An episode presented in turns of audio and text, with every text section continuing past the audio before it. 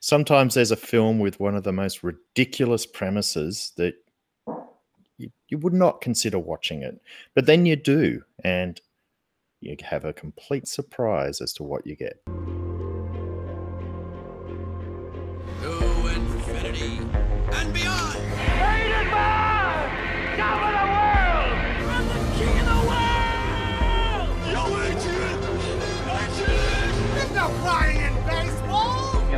First, what's on second, I don't know who's on third. Elementary, my dear Watson. What's in the box? Just what do you think you're doing, Dave? Frankly, my dear, I don't give a damn. But why male models? Why so serious? I am serious. And don't call me Shirley. Well, nobody's perfect. Go ahead. Make my day.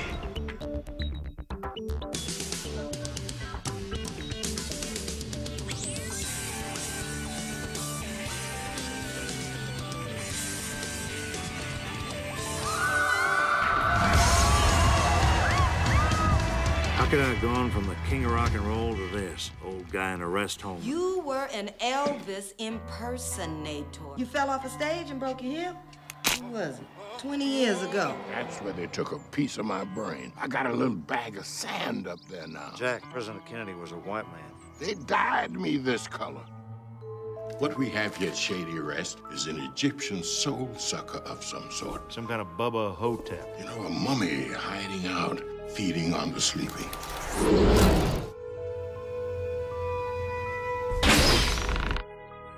He can just keep on feeding unless he's finally destroyed.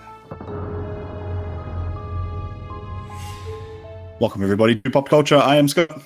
I'm Jason. And I'm Monica.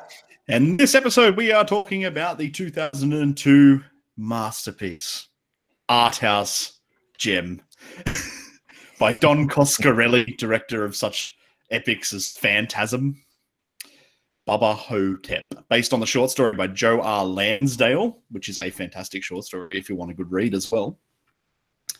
And we get a film that is just, if you pitched it to somebody, they'd be like, Can I have some drugs?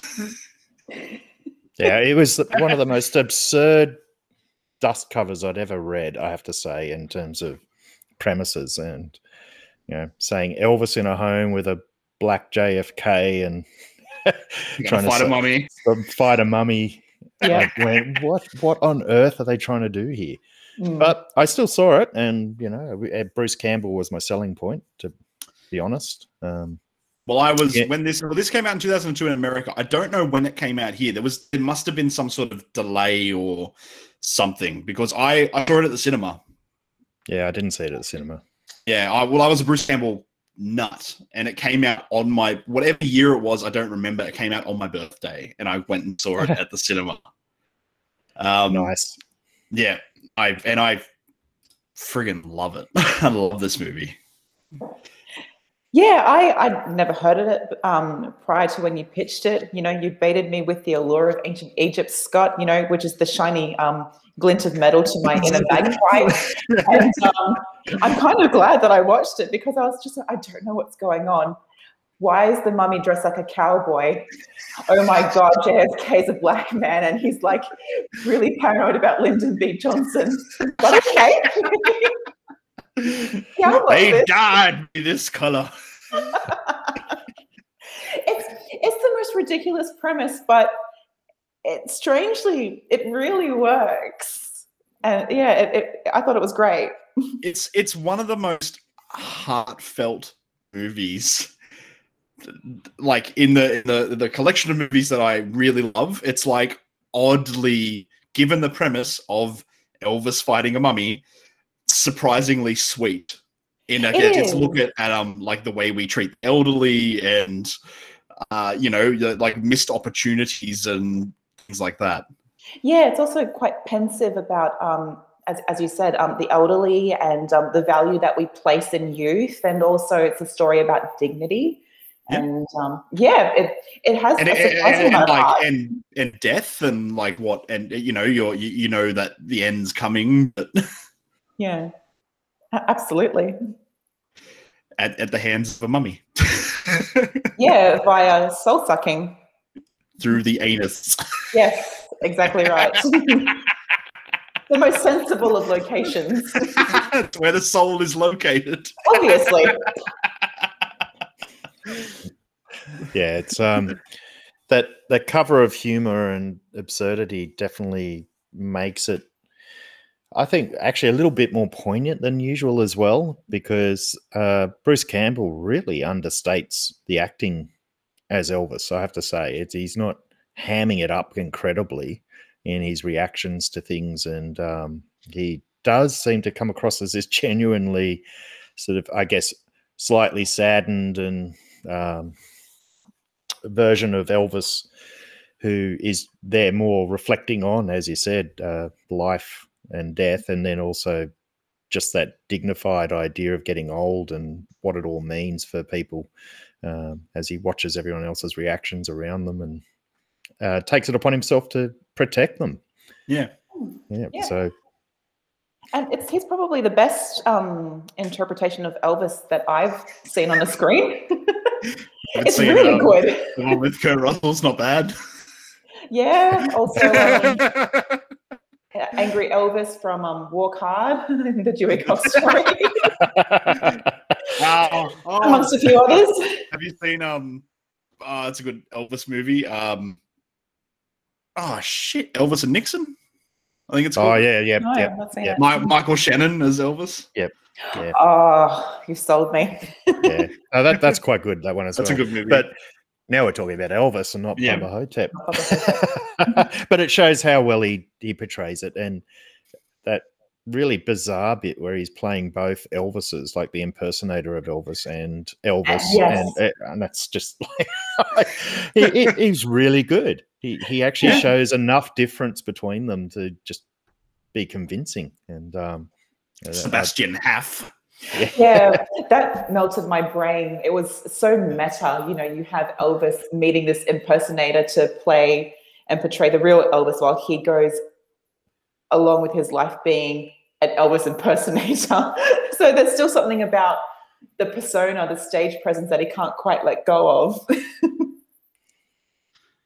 Or is the only thing he knew how to be? Yeah, it's it's the only thing his- he knew how to that's be. how he says. He goes, I only knew how to be me, you know, and so impersonating me was the perfect job. yeah. and then, of course, has the problem of the other impersonator dying as Elvis. Yeah. And then losing, and then losing the contract in a barbecue accident. Yeah. By a propane explosion.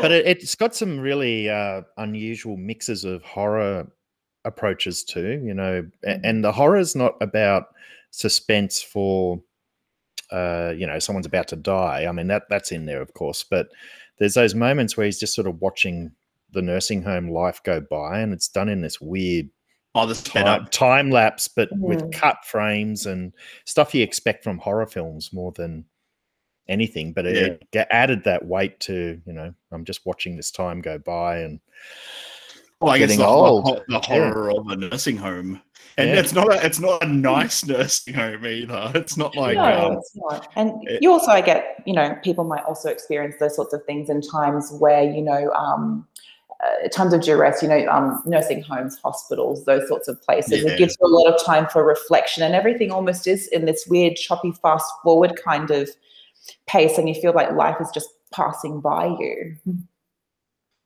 And that's horrifying. yeah, yeah, uh, yeah. It's almost the the situation. Like his life is almost more frightening than a mummy. yeah, absolutely. Yeah, mummy's nothing why not? Why not go fight it? Mm. Um, I yeah, the humor is great. Like I really like some of the jokes, like where he's like talking about the size of the bug. He's it's the size of my fist. a peanut butter banana sandwich. That's his, his Elvis's unit of measurement. Yes. of course it would be.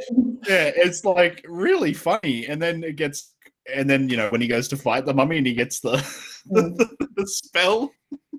Yes. Shit, doesn't even rhyme good. Yeah, it doesn't even rhyme good. and like this sweet sort of friendship between him and um, Ossie Davis's uh, Mm. JFK Yeah. is really beautiful as well. Yeah, oh god, that that JFK character that was just nuts. But only someone that's like Uh, to get to get someone as like amazing as Ozzy Davis. To, Completely, and you know, fully committed to portraying the, the JFK that we get. like this is the guy who read like Malcolm X's eulogy. Like this is a, an amazing actor. Yeah.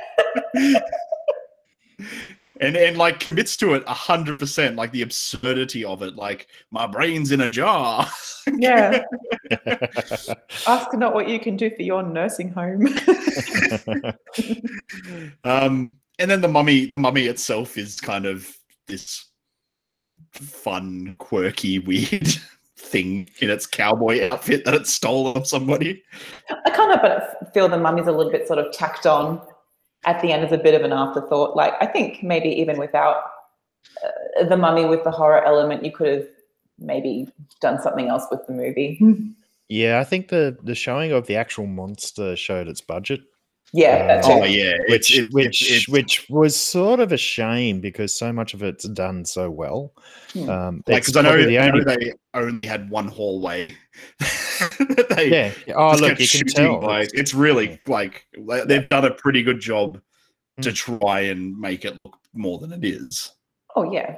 but it's also the location and concept allows you to be just in this Yeah. one spot. Um, But yeah, I just sort of- I think that's the only bit that sort of grated for me was the mummy itself as a monster and Mm. um, when you're actually seeing it. And I think the budget was uh, what was it?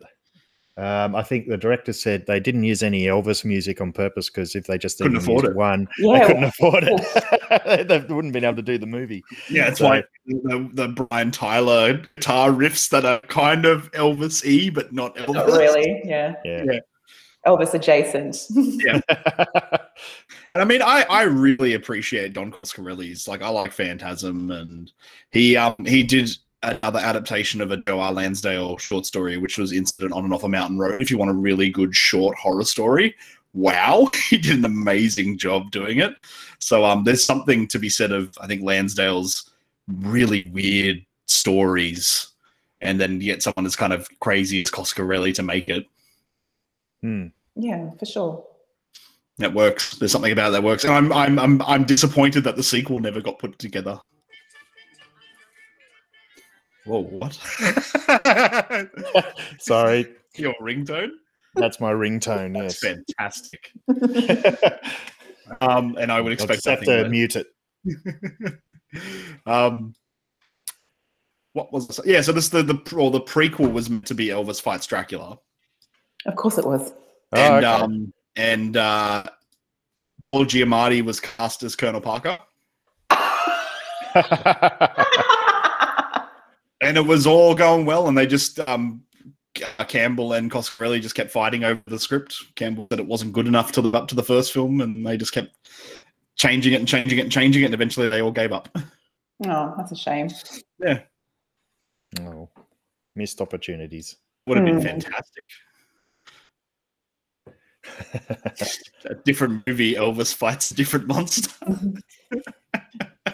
We have a television series where he fights the monster of the week. I love Ah. Empire Slayer. Could you imagine that Elvis is the chosen one? yeah, Elvis fights a werewolf. That'd be sick.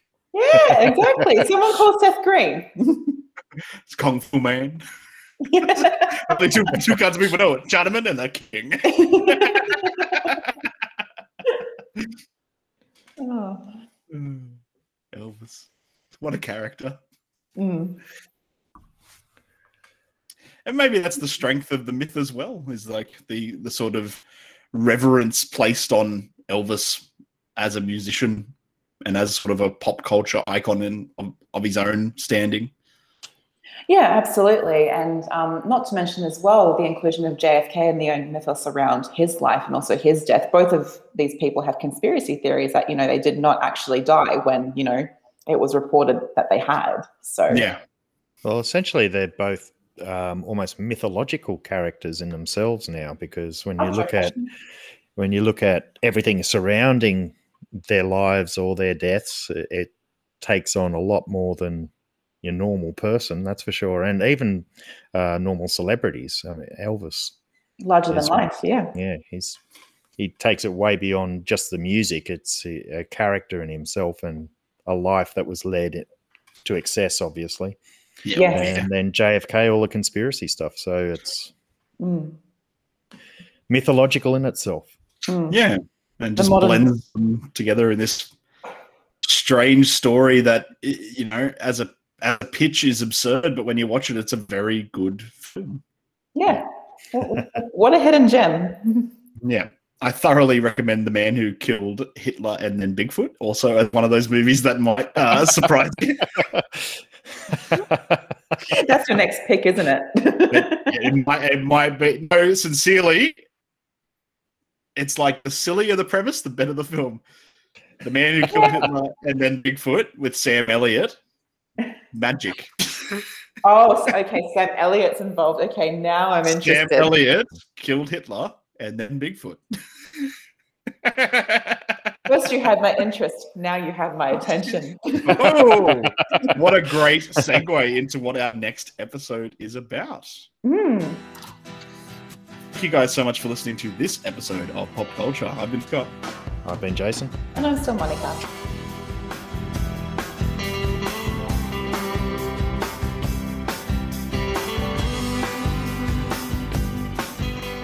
Pop Culture is produced by and recorded by Jason Eddy, Monica Porto, and Scott Souter. The clip for this week's show was the trailer for Bubba Ho-Tep, and the song at the end was The King's Highway from the Bubba Ho-Tep soundtrack. If you're enjoying the show, please I invite you to jump on the Apple Podcast and leave us a review. It helps us expand the show and reach new listeners. If you'd like to find us on social media, we're available at Facebook at facebook.com forward slash popculturepod, on Twitter at popcultureau, and we are also available on Instagram. And please, guys, let us know your cult classic submissions, and we will review them.